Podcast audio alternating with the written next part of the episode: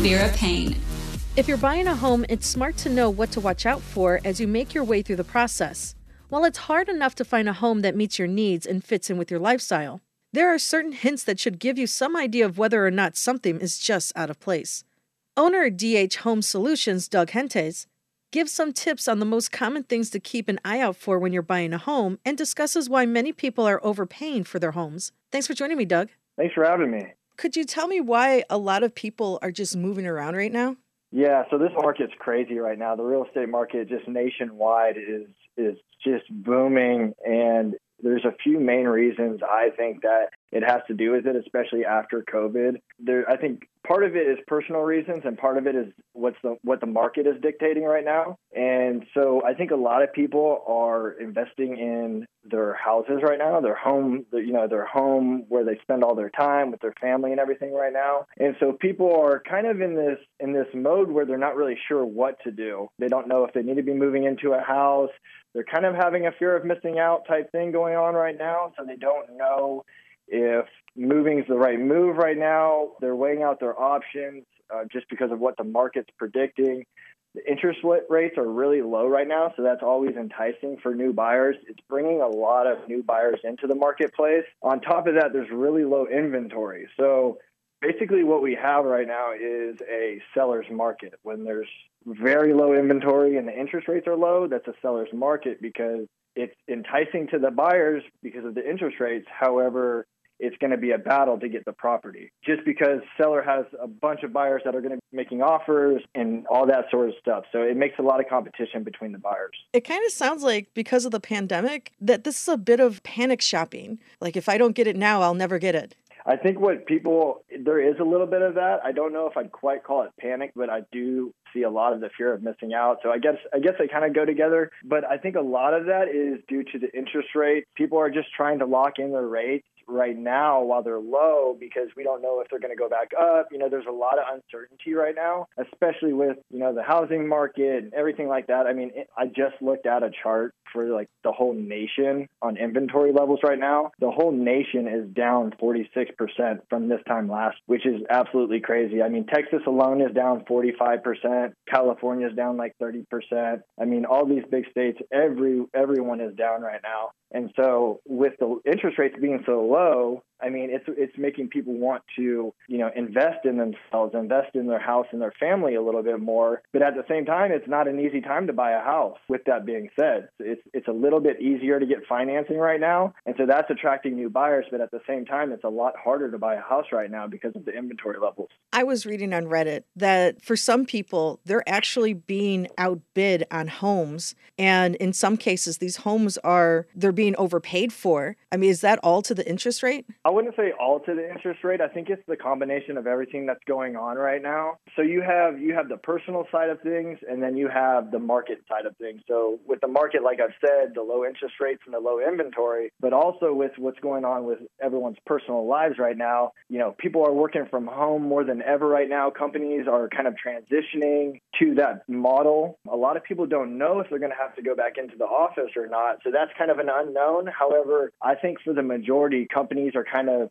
taking taking this on and kind of transitioning to a more work from home basis. So people are wanting to invest in their house more, more space, more areas, more office space, you know, things like that. And so they're willing to pay a little bit more so they can secure this house for a long time. And that way they know, you know, okay, we're going to live here for a long time. You know, we've overpaid a little bit for it. So they're kind of justifying it with their emotions. I feel like a lot of people are buying with emotion right now, much more than actually logic and like breaking down the numbers. I can give you a personal example of this. Actually, I just listed my personal house on the market two days ago. We had 30 offers in two days. Probably 20 of them were all over asking price. The one we accepted came in $36,000 over asking price. And that just goes to show you like this market right now, there's so many buyers in it, but there's just not enough inventory. Everyone is putting offers on the same houses right now because there's just nothing else in certain areas. You know, not every area is like this, but if you're an area that has a lot of booming stuff, construction, new restaurants, dining,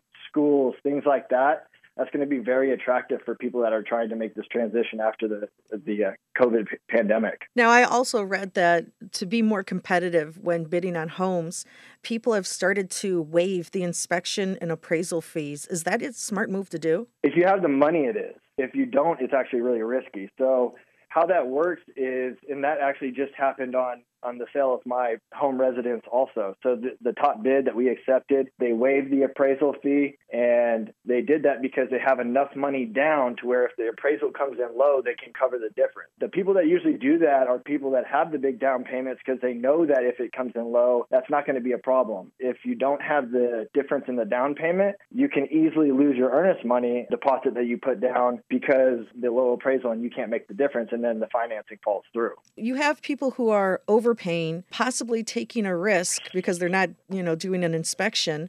Would you even consider that these types of people are purchasing a home as a long-term investment? Some people call it that, and I'm, honestly, I think people call it that just to make themselves feel better but I don't necessarily think that everyone, I, I, don't know if right now I would consider just buying my primary residence as a long term investment. It kind of depends on the area and things like that. I mean, you can consider it that. There are ways to structure um, real, real estate deals in terms of buying houses. Like buying houses in general, those are great long term cash flow strategies that you can build long term wealth with. But, you know, you have to be, you have to understand what you're doing and you have to set things up in certain models and extra strategies to make sure everything goes right. In terms of just a primary residence, yeah, I mean, a house, a, an asset is always a great investment, you know, strategy if you have everything right in place. So let's say you're one of these people who want to waive the inspection fees. What are some red flags that you should be looking out for? there's definitely some signals that I need to know to understand the market because when you're buying a house, you want to understand what's going on with your market rather than just what everyone is saying. So if you analyze the data, then you'll know. And it's not really like, it's not breaking down a ton of data. It's really just looking at some key signals. And these signals are like days on market. You want to understand the average days on market that it's taking a house in your area to sell. And then you also want to look at the percentage that the houses that are selling in your area are selling for in terms of list price. So if a house is selling for 100% list price, you most likely will need to offer at least full price offer for the house that you're looking to get. You know, if you're seeing that houses are selling for 70% list price, 80% list price, you might be able to get a little bit of a deal on it. Now in this market, we're seeing 110, 120% list price. That should tell you right off the bat that going into this, you need to understand that I'm going to probably have to put an offer in that's you know, a little, maybe quite a bit over asking if I'm going to have a shot at getting this accepted. When is the best time to purchase a home? Is it is it based on the seasons, or should you be looking at interest rate for mortgages? I think it's more so on what the market's doing than the season. So if I was looking to purchase a house, if it was a perfect world, I would pick, you know, obviously be in a buyer's market to where there's a lot of inventory, there's a lot to choose from with low interest rates. That's enticing to a buyer because you're getting in with good financing terms and you have a lot to choose from. And when you have a lot to choose from, there's not you don't see these bidding wars and you don't see a lot of offers being way over asking price and things like that. So you just have, it's just overall a much better buying experience for a buyer when they're in a buyer's market, obviously. When you're in a market like this, it's just tough all around. It's tough because you're just, you know, right out the gate when you go see a house, you're flooded and you have 50 to 60 other people seeing the same house. Well, what can you do to educate yourself on the financing part of uh, mortgages? Because it seems to be uh, a bit daunting for some people. Yeah, I mean, it really is just because you don't know, you know, everything that's going on in your life, your credit, your, your income, your debt to income ratio, all of that is considered when you're going to get um, financing for a house. So, I mean, you have to be thinking about everything that's you know being attributed to and you have to you know plan these things in ahead, ahead of time. A lot of the times people think that they can just tap their fingers and decide they want to move and that they're automatically going to get approved without planning and putting certain things in place and working on their credit and you know doing these things. They find out real quickly that hey this isn't going to you know you're not qualified for this or whatnot and then you have to go back and start doing those things. But I think it's really good if people are pro- proactive in understanding that it's not just about how much you make. It also is about this. It's about that. How much can you put down? Like there's a lot of different variables that go into it. So really just educating yourself about what's required and and and things like that and, and what needs to change and what helps is always a good always a good thing to do when you're getting into a house purchase. Well, Doug, thank you so much for joining me. I appreciate you being here. For those listening, where can they find more information about you? Um, you can follow me on Instagram. It's at the Flip Wiz. This has been the Mason Vera Paine Show. Thanks for listening.